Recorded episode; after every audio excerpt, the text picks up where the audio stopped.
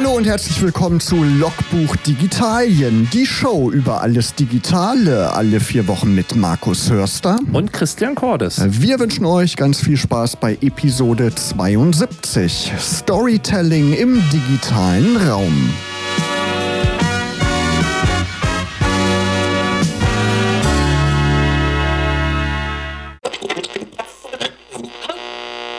MFG, Musik von den Fantastischen Vier, ja. Und damit MFG Christian. Hi, grüß dich. Schön, dass du da bist. Und du hast jemanden im Gepäck. Genau, ich habe äh, hab jemanden im Schlepptau mitgebracht. Der weit gereisteste Gast. Gast, ne, so sagt man, genau. Ja, genau, die äh, weit gereiteste Gästin unserer Sendung aus einem anderen Bundesland, aus dem Heilbad Heiligenstadt, die wundervolle Theresa Werner. Hallo Theresa. Ja, hallo ihr beiden. Schön, dass du da bist. Ja, danke, freut mich genau. sehr. Für diejenigen, die nicht wissen, wo das ist, äh, Theresa hat es uns gerade erklärt, es ist praktisch das magische Dreieck zwischen Hessen, Niedersachsen und Thüringen.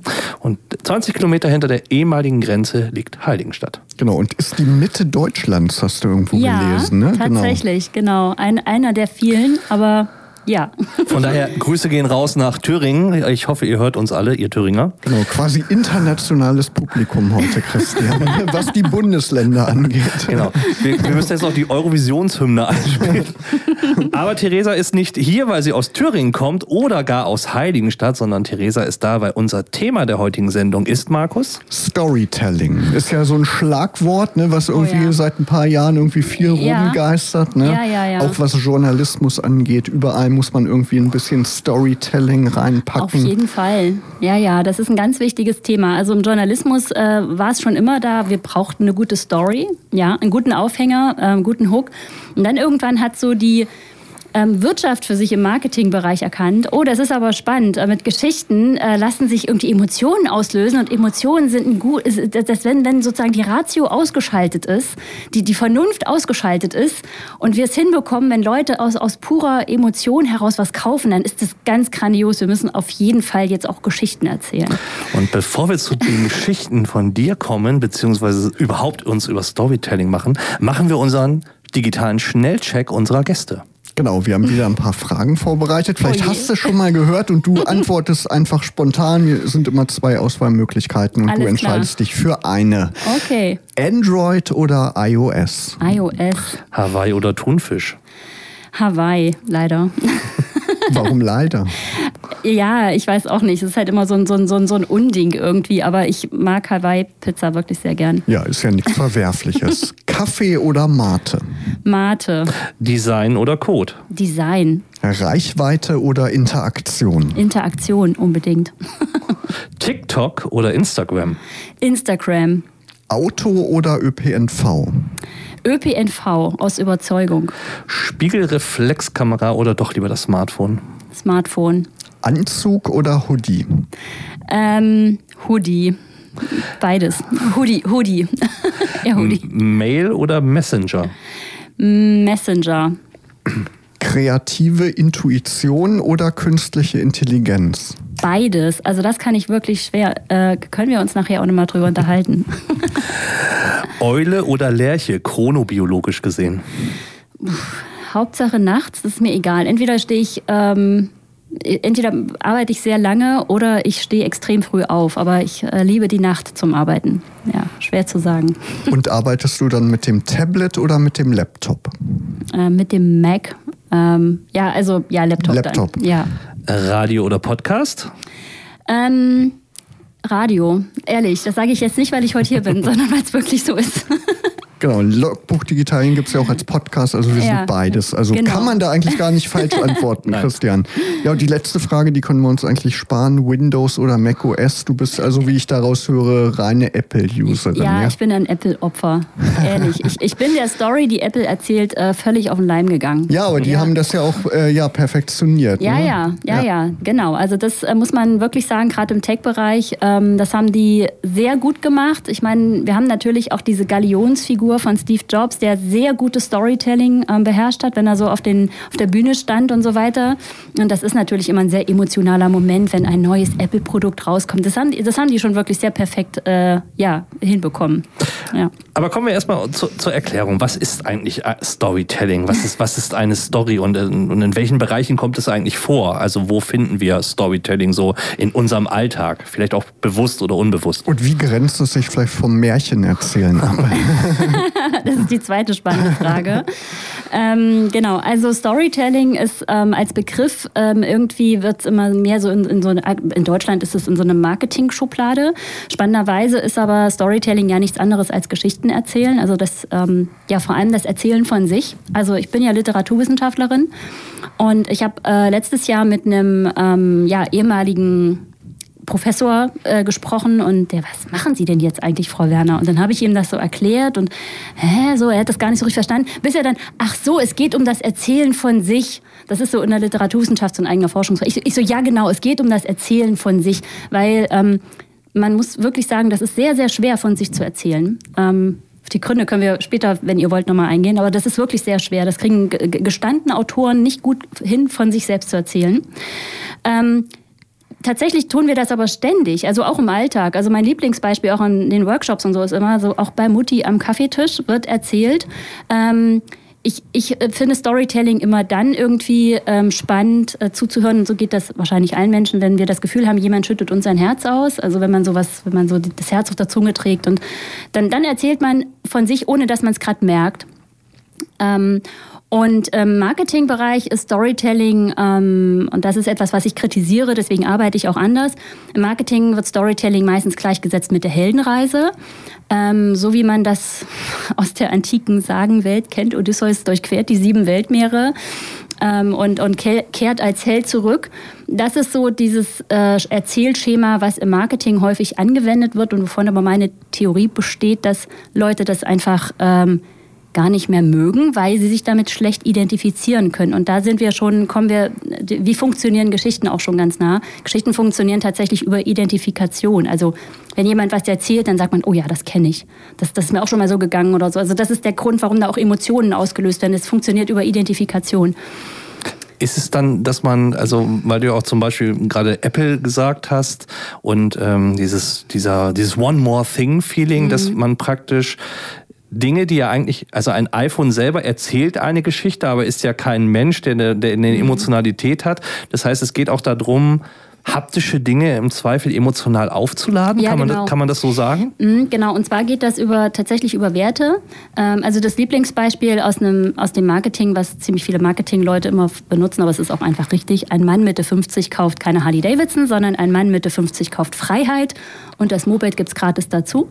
Und ähm, das, das funktioniert tatsächlich über Werte, weil Werte lösen ein, ähm, ein, ein Identitätserlebnis aus, im Grunde genommen. Also ähm, wir werden auch feststellen, wenn wir unsere eigenen Werte kennen, dann wissen wir auch, mit welchen Menschen wir gut zurechtkommen und mit welchen nicht. Also zum Beispiel einer meiner Kernwerte ist Humor. Und ähm, ich mag das unglaublich gern, wenn Leute humorvoll sind und wenn, wenn auch Brands sich trauen, humorvoll zu sein. Das kommt bei mir total an. Mhm. Ja, da fühle ich, da, da fühle ich mich irgendwie verstanden und angesprochen und Genau, sich vielleicht auch ein Stück weit nicht ganz ernst nehmen, sowas ja, vielleicht genau. Das, auch, ist, das ist aber ein konkreter Wert, das betrifft jetzt mich. Aber andere Leute, die vielleicht nicht lustig sind, und das ist ja jetzt keine Wertung, sondern es sind halt nicht alle humorvoll, die, die finden das dann vielleicht nicht gut. Ja, aber da sieht man mal, wie sehr das wirklich damit zusammenhängt. Und Apple, um ganz kurz auf das Beispiel zurückzukommen, die verkaufen halt Qualität. Also jeder Apple-User, wenn man so ein Kneipengespräch hat, würde sagen, ja, aber die Qualität und das Design. Also das ist, das ist halt das, was man bei mhm. Apple kauft. Und diese, diese absolute Verlässlichkeit, dass das wirklich immer funktioniert, dass alle Systeme aufeinander abgestimmt sind, das ist, das ist einfach ho extrem hohe Qualität. Ja, und die ja. haben sogar geschafft, dass die Kunden eben die Firma sogar verteidigen und ja, irgendwie ja, ja selber das weitertragen, diese ganze Message. Ja, ne? ja, total. Das halt, und, und das, das ist auch die Zukunft des Marketing. Also die, die, dieses Identitätserlebnis, ähm, dass Leute davon erzählen, Mensch, ich habe jetzt was ge gefunden. So, und, und das ist total cool, weil. Also letzten Endes funktioniert dieses Werbung machen wie im klassischen 50er-Jahre-Sinn. Ähm, so, wenn man jetzt an so eine typische Hausfrauenwerbung denkt und ja, kaufen Sie jetzt den Cocktop, weil der hat jetzt irgendwie, was weiß ich, diesen Deckel und also diese Produkteigenschaften, da zucken heute alle mit den Schultern und sagen, ja, und ist mir doch egal. Und das hat damit zu tun im Internet, weil ähm, das nächste Produkt ist nur ein Klick entfernt. Du hast diese Heldengeschichte angesprochen. Mhm. Was wäre ein Beispiel ja, für so eine Art der ähm, Werbung? Ähm, das ist ganz, mh, mm, ach ja, da fällt, mir, da fällt mir eine tolle ein. Und zwar ähm, gibt es ähm, Markennamen, dürfen wir denn, hattest mhm. du gesagt, Christian, ne? ich muss mich nochmal absichern. Gibt es auch von Hornbach. Wie, wie ist der Claim von Hornbach? Hornbach? Yippie, ja, ja, yippie, yippie. Nee, es gibt, es gibt noch einen anderen. Hornbach, es gibt immer was zu tun. So, und das ist so eine ganz typische Heldenreisekampagne. Und zwar der Mann, ähm, der irgendwie samstags äh, zum Ausgleich zu seinem Job irgendwie in den Baumarkt fährt, weil es gibt ja immer was zu tun. Und der dann sozusagen da irgendwie jetzt äh, die, die Staketen erneuern will oder möchte jetzt, keine Ahnung, ähm, äh, irgendwie ein Hochbeet bauen oder so. Und dann hinterher hat er natürlich ein, ein, ein Heldenerlebnis. So. Er hat jetzt was geschafft und so. Also das ist so, so ganz typisch halt als ein Beispiel. Aber es gibt ganz viele andere noch. Aber das sind jetzt ja, also Hornbach, Baumarkt, Apple, iPhone, das sind ja jetzt so positive Dinge. Gibt es aber auch, es gibt ja auch Themen, die eventuell schwieriger sind, ähm, die vielleicht äh, ich, ich, Bestatter wird mir jetzt als Beispiel einfallen oder der Tod an sich. Ja, oder auch irgendwelche Flutkatastrophen oder ja. solche Dinge, dass man mhm. Spenden irgendwie generieren möchte. Genau, also oder, oder, irgendetwas, was so mit äh, Intimität oder ähnlichem zu tun hat. Und wenn man mhm. da, also ich könnte mir, also ein iPhone kann ich äh, das kann ich emotional gut aufladen. Es gibt aber bestimmt ja auch Produkte, wo man vielleicht eine Story drüber erzählen, vertellen, wie man auch aus Friesisch sagt, muss, äh, wo, das, wo das Objekt oder dieses Produkt erstmal vielleicht für viele Menschen eher bedrohlich oder ängstlich oder keine Bindung in irgendeiner Art und mhm. Weise erzeugt, weil es vielleicht ein Sparschäler, ein Alltagsgegenstand ist oder mhm. ähnliches. Wie, wie, macht man das dann? Also, oder wie, wie, über, wie ist es dann? Über Sprachbilder tatsächlich. Also ich hatte mal ähm, mit einer Firma zu tun, also waren meine Kunden, die ähm, hatten ein ähm, die sind, äh, das passt in diese IT-Firma ganz gut rein, also diese IT-Thematik rein, die hatten ein ähm, die sind Schnittstellen-Experten, die programmieren Schnittstellen. So. Ja. Und äh, im Logistikbereich. Und ähm, ihr Produkt ist im Grunde genommen, dass sie sehr wenig Code verwenden. So. Und ähm, das ist total schwer, das irgendwie ähm, ja, so, so einen klassischen CTO oder wie klar zu machen, was jetzt bei ihnen besonders ist, weil so die vielleicht nicht so viel von Code verstehen. Und dann haben wir gemeinsam Sprachbild erarbeitet und haben halt gesagt, naja, eigentlich ist ähm, das, was ihr programmiert, halt nicht irgendwie so eine dubiose Blackbox, wo keiner versteht, warum jetzt irgendwie die Excel falsch äh, exportiert wird, so, sondern was ihr macht, das ist eigentlich wie so eine simple Durchreiche, wie in so einer, in so einer Großraumküche. So, die Daten werden wirklich ohne viel Schnickschnack einfach direkt übergeben. Und äh, das, mit dem Sprachbild sozusagen haben die es dann hinbekommen, ähm, dann zu kommunizieren. Ne? Also so, also da, da funktioniert sehr viel über Sprachbilder, über Metaphern und Vergleiche. Die, haben, die, die lösen auch immer ein, ein sehr emotionales Storytelling aus. Genau. Ist es einfacher in Deutsch oder in, in, in Englisch Bilder zu erzeugen und praktisch zu transportieren? Also haben andere Sprachen ähm, für jemanden, der sich damit beschäftigt, mehr Möglichkeiten, weil halt äh, Wörter doppeldeutiger aufgeladen sind oder mhm. ähm, anders funktionieren, auch im, im digitalen Kontext? Also ich muss ganz ehrlich sagen, ich bin ein Fan von Denglisch. Also das, ähm, ich, ich weiß, mein Germanistikprofessor würde sich jetzt vielleicht im Grabe umdrehen, er ist leider vor zwei Jahren gestorben. Aber ich habe ähm, tatsächlich, also ich, ich finde es es, es, gibt gewisse Begriffe, die kann man aus dem Englischen, da finde ich es schade, dass es da keine deutsche Entsprechung für gibt. Zum Beispiel für den Begriff Impact. Das kannst du im, im Deutschen ja Einschlag oder Einfluss. Das ist total lame. Ähm, Impact kannst du nur mit dem Sprachbild eigentlich übersetzen. Kannst sagen, das ist so, das ist so das, der Einschlag, den ein Hagelkorn auf einem Auto hinterlässt oder so. Das ist ein Impact, ja, so richtig so ein, so ein, so ein das ist nicht ein Einfluss, das ist viel zu lahm, ja. Also bei Deu im Deutschen muss man schon irgendwie ähm, mit mehr mit Attributen arbeiten, um ein, also ja, das wird jetzt ein bisschen nerdy. Also es ist prinzipiell in beiden Sprachen möglich. Im Engl äh, dadurch, dass wir aber in einer sehr technisierten Welt leben und wo wirklich sehr viele englische Begriffe sind, ähm, merke ich, dass es für mich manchmal leichter ist, tatsächlich auch englische Begriffe mit einzubauen in den Text, in Storytelling mit einzubinden, weil, wie gesagt, oder auch ein Purpose. Das kann man auch schlecht übersetzen. Das ist halt einfach ähm, genau, deswegen, also da arbeite ich dann halt auch gerne mit den Begriffen einfach. So. Ja, ist oft irgendwie viel griffiger, ne? wenn ja, man das Englische gewohnt ist. Und, und, und alle ne? wissen, wovon man redet. Und ähm, ich, ich, muss da auch wirklich mal so ein bisschen verteidigen, weil viele Leute sagen, ja, gerade du bist ja Germanistin. Und dann denke ich mal so, ja, aber gerade als Germanistin weiß ich, dass Sprache immer im Wandel ist. Also es hat noch nie zu, zu keinem Zeitpunkt eine Sprache gegeben, wo dann irgendwer entschieden hat, so jetzt sind wir aber fertig.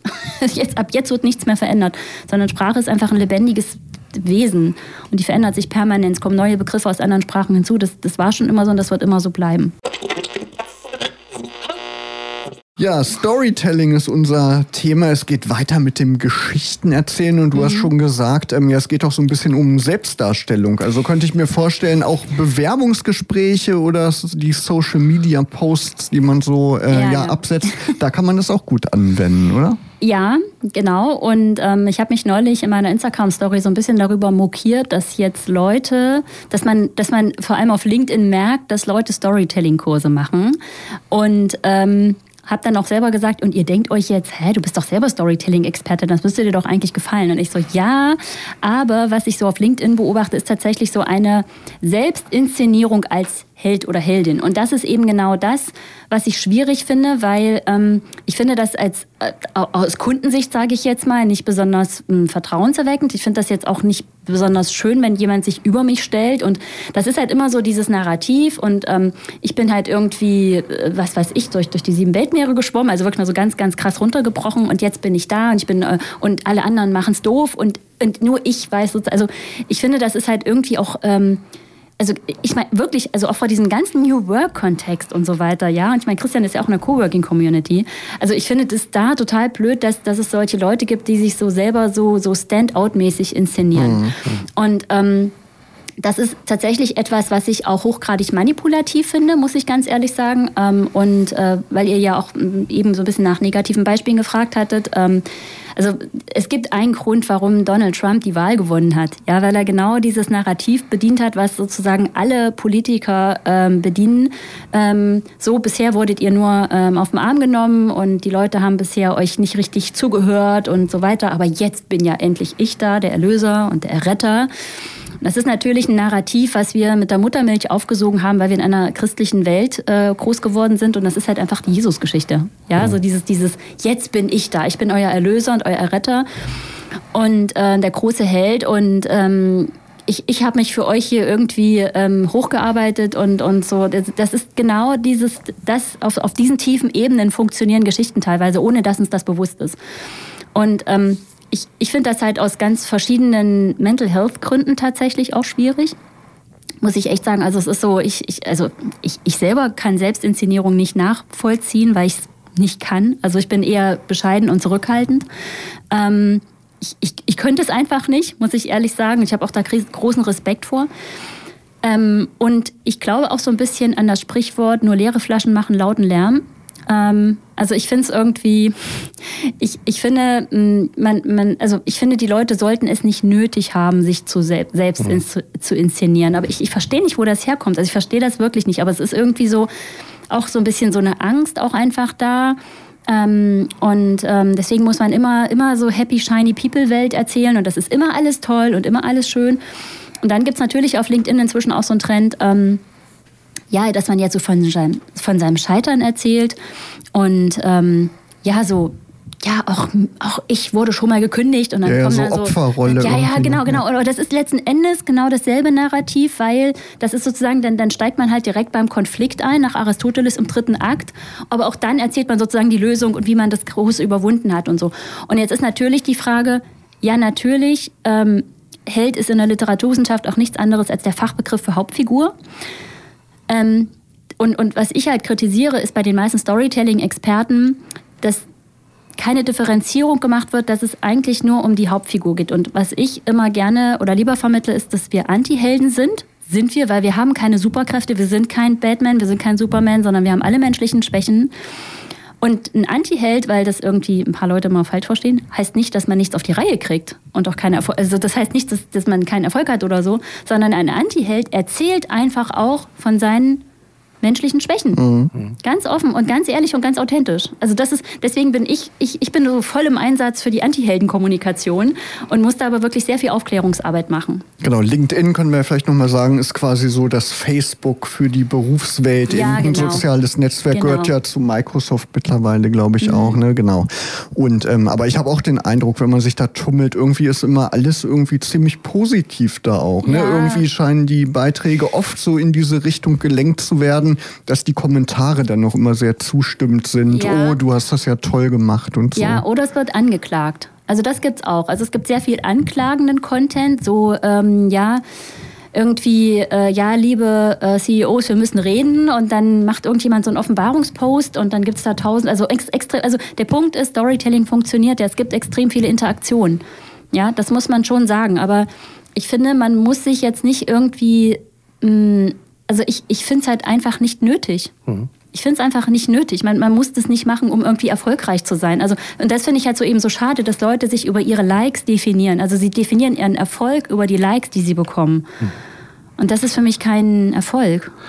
Wir leben ja nun in einer digitalen Zeit, wo auch Nachrichten viel schneller verbreitet werden als noch in den 40er, 50er Jahren. Und da ist natürlich so ein Stück weit die Frage der, der Gratwanderung. Also wo fängt Storytelling an? Äh, wann ist es Werbung?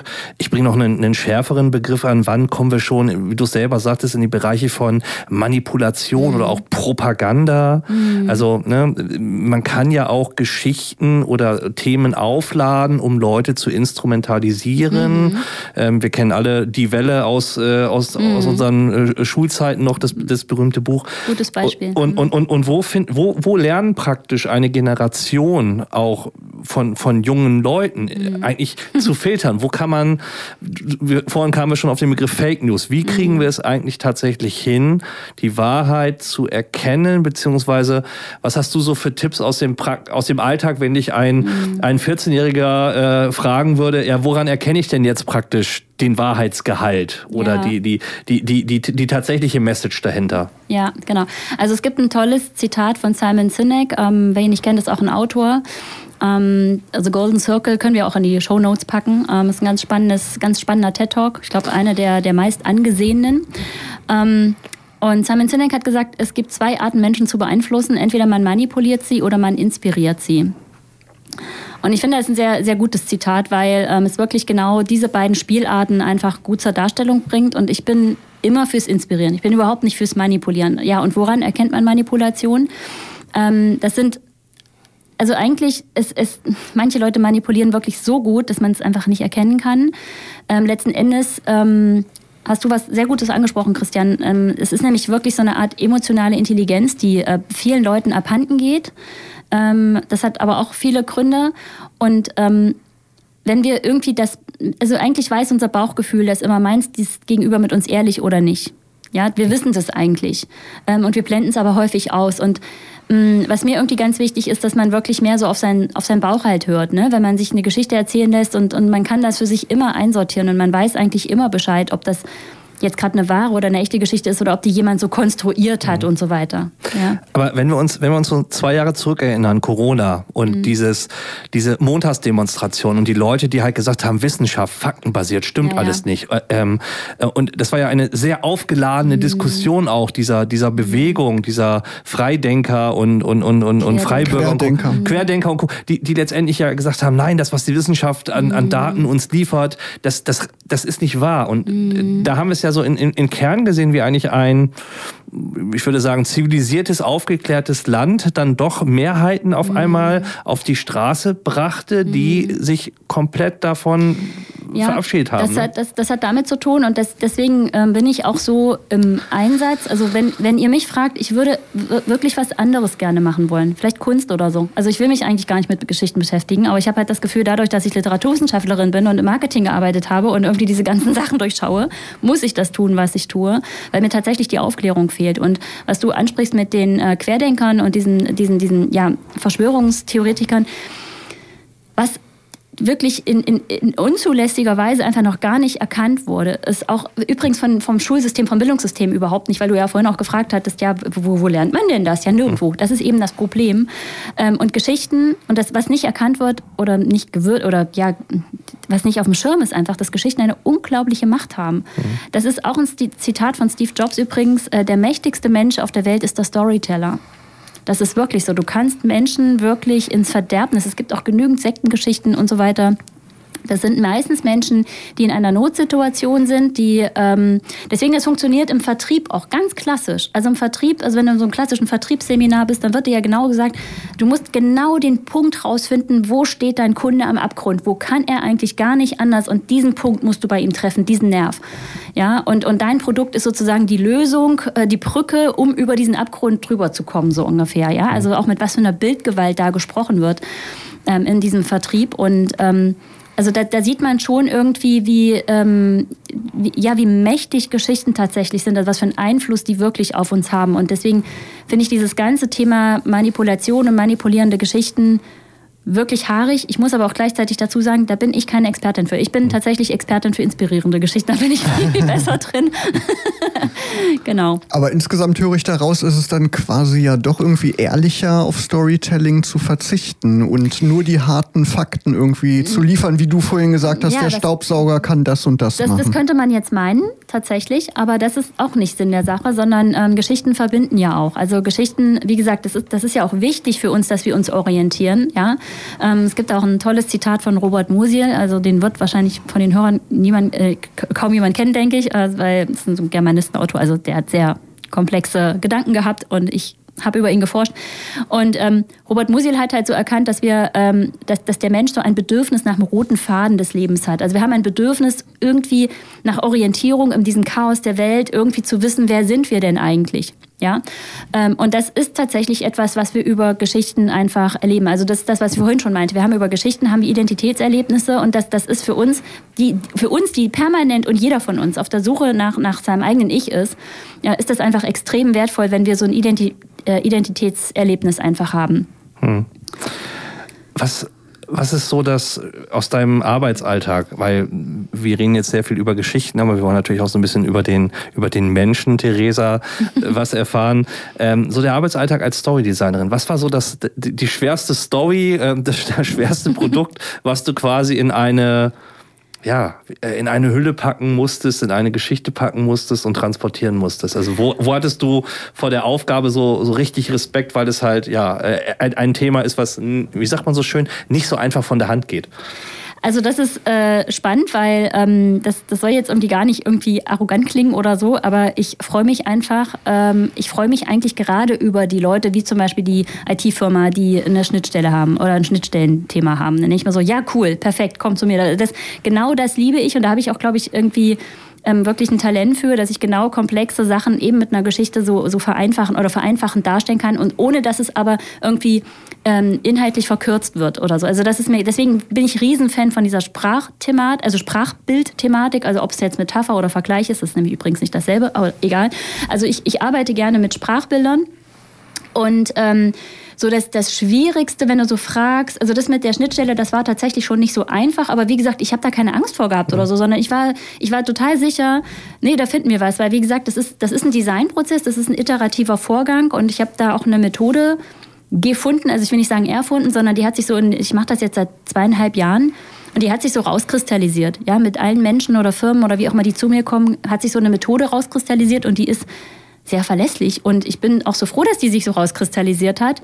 Ähm, aktuell habe ich zum Beispiel äh, eine tolle ähm, ja, Firma ähm, aus Berlin.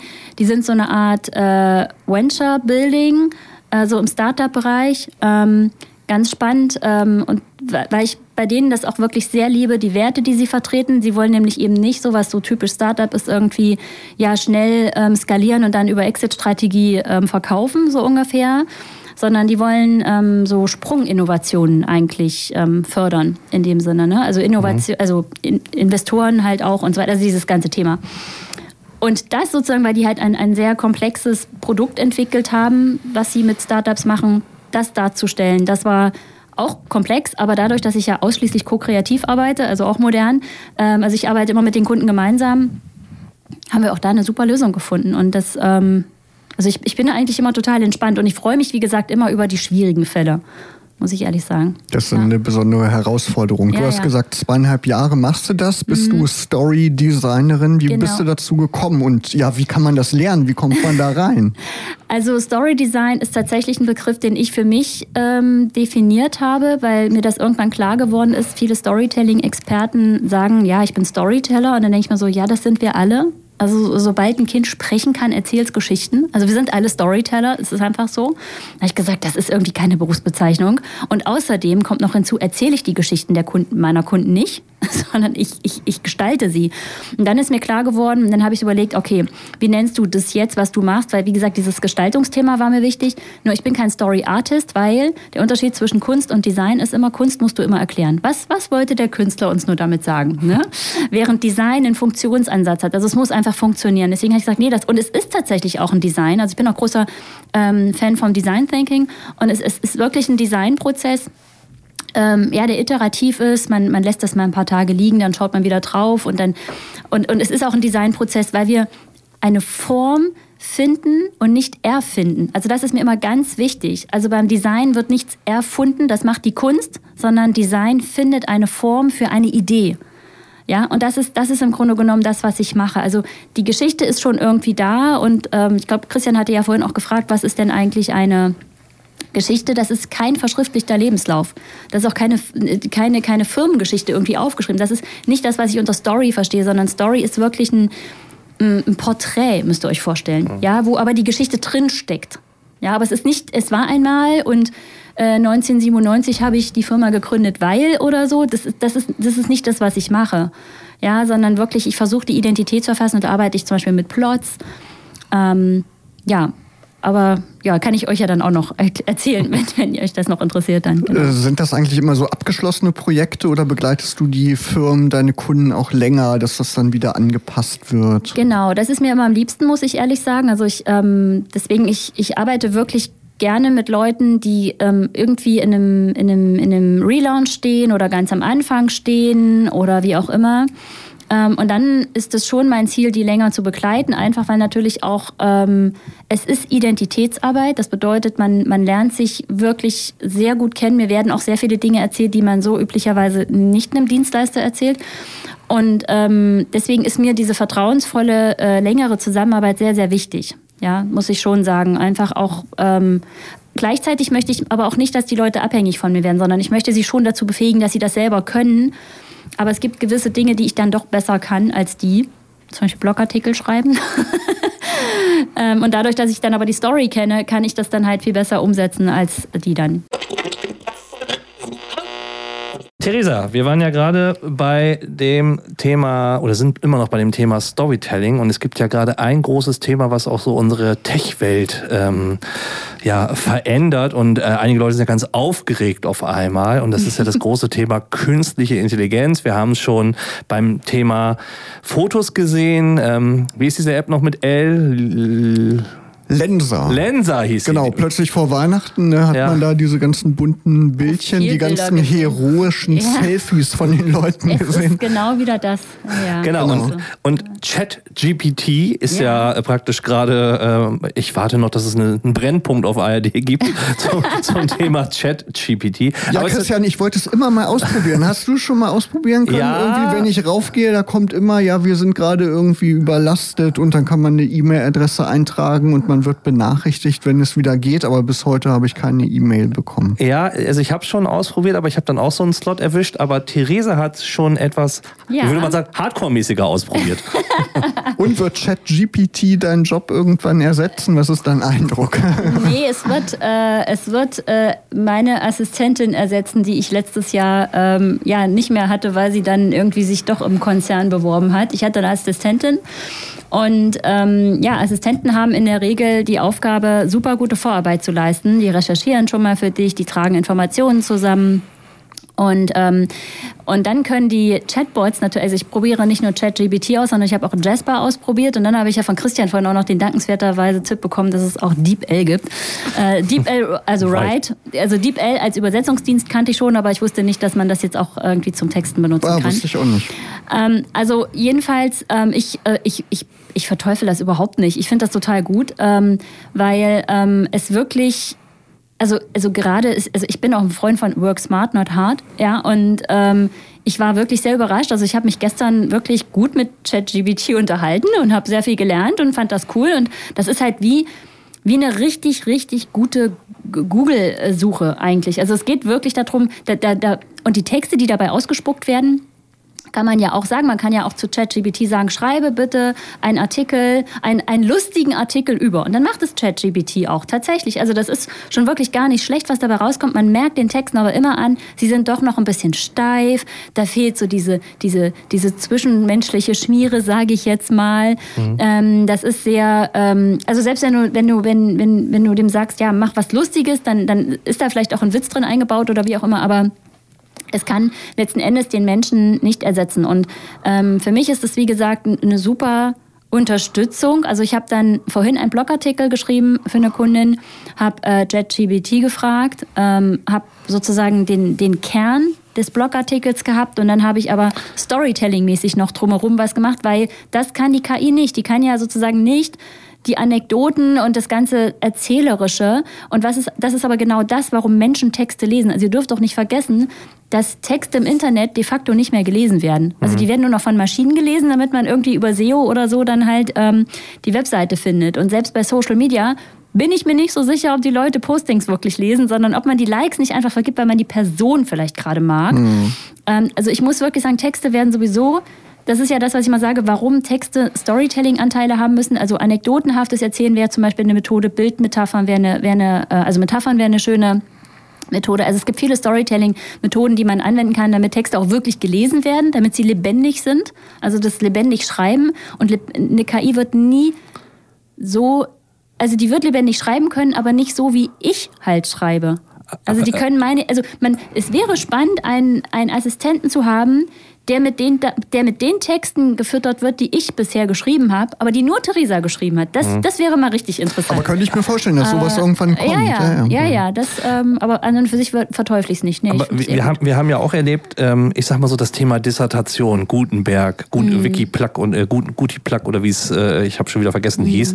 Ähm, werden wir irgendwann dazu kommen, dass man auch ähm, kann Spuren von Nüssen enthalten, dass wir irgendwann halt auch sagen, diese Story kann äh, Bausteine von ChatGPT also als, ja. also kommen wir zu einer Kennzeichnungspflicht, weil ja, die Leute natürlich sagen, mhm. äh, wofür bezahle ich denn, ja, wenn genau. eigentlich ähm, das, was du hättest leisten sollen als mein Dienstleister, ähm, schiebst das in, in, in, in eine KI rein? Ja, natürlich. Also, also ich ähm, werde dieses Jahr auch einen Artikel, also ich bin ja auch gerade dabei, ein Buch zu schreiben darüber und ich werde ChatGBT oder Jasper, je nachdem, werde ich benutzen und es steht auch dann im Vorwort drin, dass ich das getan habe. Also da, da mache ich jetzt auch, äh, ich überlege sogar, ob ich das nicht wirklich richtig kennzeichne, so, äh, so mit Farben oder so folgendes, oder keine Ahnung, wie ich es, aber ich werde es auf jeden Fall kennzeichnen, weil, wie gesagt, was die, was die KI wirklich kann, ähm, die sammelt nicht nur Informationen zusammen, sondern die stellt halt auch Zusammenhänge zwischen den Informationen her. Und das Problem ist, man muss es immer noch mal nachrecherchieren. Man muss immer noch mal schauen, ist der Zusammenhang, hm, der ist jetzt interessant, aber ist der faktisch richtig? Also, ja, also das muss man trotzdem immer noch mal selbst prüfen. Ähm, ja, aber natürlich muss man das kennzeichnen. Also das finde ich auch. Also ich, ich würde es aber nicht so unter, unter so, einer, so einer Dienstbeflissenheit irgendwie kennzeichnen, sondern eher so aus so einer technischen Neugier heraus. Irgendwie, dass Leute sehen, oh, das ist ja eigentlich ganz cool. So. Also, hm. so meinte ich das. Ja. Genau, aber was wir vorhin angesprochen haben mit dem Lernen, ne, dass man äh, ja so ein Chatbot vielleicht mit eigenen Texten füttert und der lernt genau. dann irgendwie den Stil kennen. Da habe ich jetzt gerade von einer Software gehört für Bildbearbeitung. Da kann man ja seine eigenen Fotos hochladen mhm. und der lernt, welchen Stil man in genau, der Bildbearbeitung hat. So. Genau. Ja, ja, ja. Und dann kann man in äh, Adobe Lightroom kann man dann tausende Fotos durchjagen und die werden dann automatisch so bearbeitet, wie man das machen würde. Dann muss man vielleicht auch noch ein bisschen anpassen. Ne? Ja, aber wie das beim super. Text auch wäre, aber ja. man ist schon mal irgendwie zehn Schritte weiter als ja, vorher. Ne? Genau. Also ich, ich wäre total dankbar für eine KI, die mal meine ganzen Fotos sortieren wird, weil ich habe allein auf dem iPhone aktuell habe ich 10.000 Bilder, was ich total schlimm finde.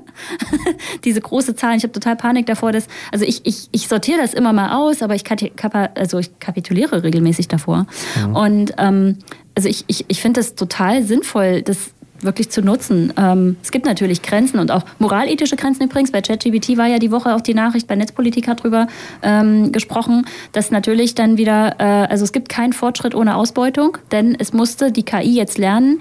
Ähm, rassistische, sexistische Inhalte mussten sozusagen von einem Menschen als solche gekennzeichnet werden, damit die KI dann weiß, okay, das ist jetzt nicht das, was ich jetzt mit reinnehmen soll.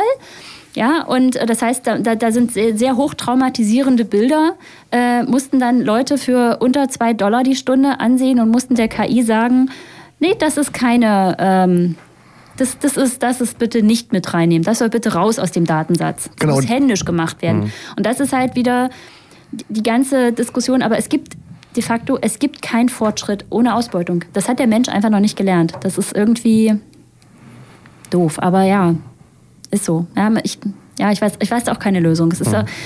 muss jeder für sich dann ausmachen. Ne? Damit sind wir auch schon fast am Ende unserer Sendung. ähm, wir kommen natürlich noch mit unseren App-Tipps um die Ecke, aber ähm, es, äh, ich, ähm, wie heißt das so schön? Es gibt ja immer das Wort, das Jugendwort des Jahres, ähm, das Unwort des Jahres und ähm, was ist denn aus äh, Story-Designer-Sicht ähm, aus dem letzten Jahr 2022, wir sind ja gerade frisch in 23, dein Wort, ähm, was du in, äh, am meisten benutzt hast, wenn du es auf einem Wort reduzieren würdest? Eigentlich. Ich bin ein großer Fan von dem Wort eigentlich, weil ganz kurzer Fun Fact, das, das Gegenteil von eigentlich kennt immer keiner. Es ist aber ein philosophischer Gegensatz. Und zwar von eigentlich, das Gegenteil ist tatsächlich. Und viele sagen mal, eigentlich ist ein Füllwort, das müssen wir rausnehmen. Und ich so, nee, eigentlich sagen wir immer dann, wenn wir wirklich was von uns berichten. Ja? Also ich bin ein großer Fan von diesem Wort eigentlich. Und ich benutze das wirklich gezielt. Also ich benutze das sehr gezielt. Okay. Dann sollten wir es in, nächster, in der nächsten Sendung auch machen, Christian. Eigentlich. da, dann kommt kommen wir dann jetzt, öfter mal vor. Genau, und tatsächlich kommen wir jetzt zu den App-Tipps, Markus. genau. Sehr gut. Theresa, hast du einen App-Tipp mitgebracht? Ähm, ein App-Tipp. Ähm, die letzte App, die ich runtergeladen habe, war tatsächlich Ulysses. Ähm, das hat aber damit zu tun, dass ich gerade, wie gesagt, das Buch schreibe und mit Ulysses kann man super seine Gedanken sortieren. Also wer da irgendwie eine, eine, eine sehr gute Notizen-App sucht, äh, ist mit Ulysses und, und vielleicht ein Buch schreiben will oder so, ist mit Ulysses wirklich ganz gut äh, bedient. Genau, mit Hilfe von ChatGPT. Ne? Christian, geben wir heute Abend ein, schreibe uns ein Buch über Podcasting und dann wird es morgen rausgebracht. Christian, ja. was hast du für eine App? Ich beschäftige mich ja gerade mit Lego, Lego Serious Play als Methode und dabei habe ich eine App gefunden, die heißt Brick It, wo man praktisch mit Hilfe des Smartphones Aufgaben bekommt, mit Lego-Steinen bestimmte Figuren zu bauen, beziehungsweise auch Vorschläge bekommt. Also so die Mischung aus ähm, Digitalisierung, Smartphone, Kamera, aber auch sowas Klassisches wie äh, Lego-Steine. Okay, liegt ja auch voll im Trend. Ne? Lego total gehypt, auch unter Erwachsenen. Ich habe mir letztes Jahr auch äh, ja, ein Lego-Modell gekauft. Äh, ich habe auch eine App dabei. Ich habe ja immer OnePlus-Smartphones benutzt, Christian, und da hatte ich immer so einen schönen ja, Schrittzähler immer griffbereit. Und auf meinem Pixel habe ich mich gewundert, wo ist der Schrittzähler geblieben? Und da habe ich jetzt doch tatsächlich rausgefunden, dass es eine schöne App namens Google Fit gibt. Und da kann man alle möglichen Health-Sachen tracken und eingeben und unter anderem auch Schritte zählen. Also bin ich wieder voll ausgestattet. Kommt jetzt bald die Pixel Watch, Markus, damit praktisch auch deine Herzfrequenz mit die Daten in Google Fit einwandern? Ja, so eine Innovation gibt es auch. Ne? Ich habe es irgendwie gehört in Logbuch Digitalien. wenn, wenn ihr es auch hören wollt, dann schaut mal unter logbuch-digitalien.de vorbei. Da gibt es alle bisherigen, ja derzeit noch 71, dann in ein paar Tagen 72 Episoden zum Nachhören und auch überall so sonst, wo es Podcasts gibt. Theresa, wo findet man dich denn? Ähm, Im Internet unter Resi Resolut. Das ist mein alter Ego. Ähm, und das ist auf fast allen Kanälen, außer auf LinkedIn. Da bin ich tatsächlich unter meinem Klarnamen, Theresa Werner, Theresa ohne H. Und ja, wer heute zugehört hat und irgendwie noch Fragen hat, darf sich gerne auf dem digitalen äh, Weg seiner Wahl mit mir vernetzen. Ich bin eigentlich auf allen Kanälen. Wunderbar. Dann vielen Dank, dass du da warst. War ein ja. total spannendes Gespräch. Konnte Danke. man eigentlich noch eine Stunde drüber sprechen, ja, über ja, das Storytelling. Ich, äh, ich finde es auch gerade, die Zeit ist total schnell rumgegangen. Hat genau. aber sehr viel Spaß gemacht. Also vielen, vielen Dank vielen für die Einladung. Dank, dass du den weiten Weg auf dich genommen hast und dann eine gute Heimfahrt dann Dankeschön. gleich. Ne? Danke. Christian, und wir sind ja auch bald mal wieder on air. Ne? Einmal im Monat sind wir zu hören. Wann ist denn der nächste Termin? Im Februar und es müsste sein der Wir haben es doch irgendwo notiert. Ach, der 21. 20. Februar ja. ist es. Also nicht mehr ganz so lange hin. Wie gesagt, bis dahin unter logbuch-digitalien.de vorbeischauen, uns folgen auf Facebook, auf Instagram und auch auf Twitter. Da sind wir allerdings die letzte Zeit ein bisschen ruhig geworden. Aber ja, wir haben uns Elon-mäßig angepasst. Genau, das äh, Digital Detoxing machen wir. Ne? Genau, aber können wir ja mal demnächst wieder aufleben lassen. Bis zum 21. Februar wünschen euch Markus Hörster und Christian Cordes eine schöne digitale Zeit.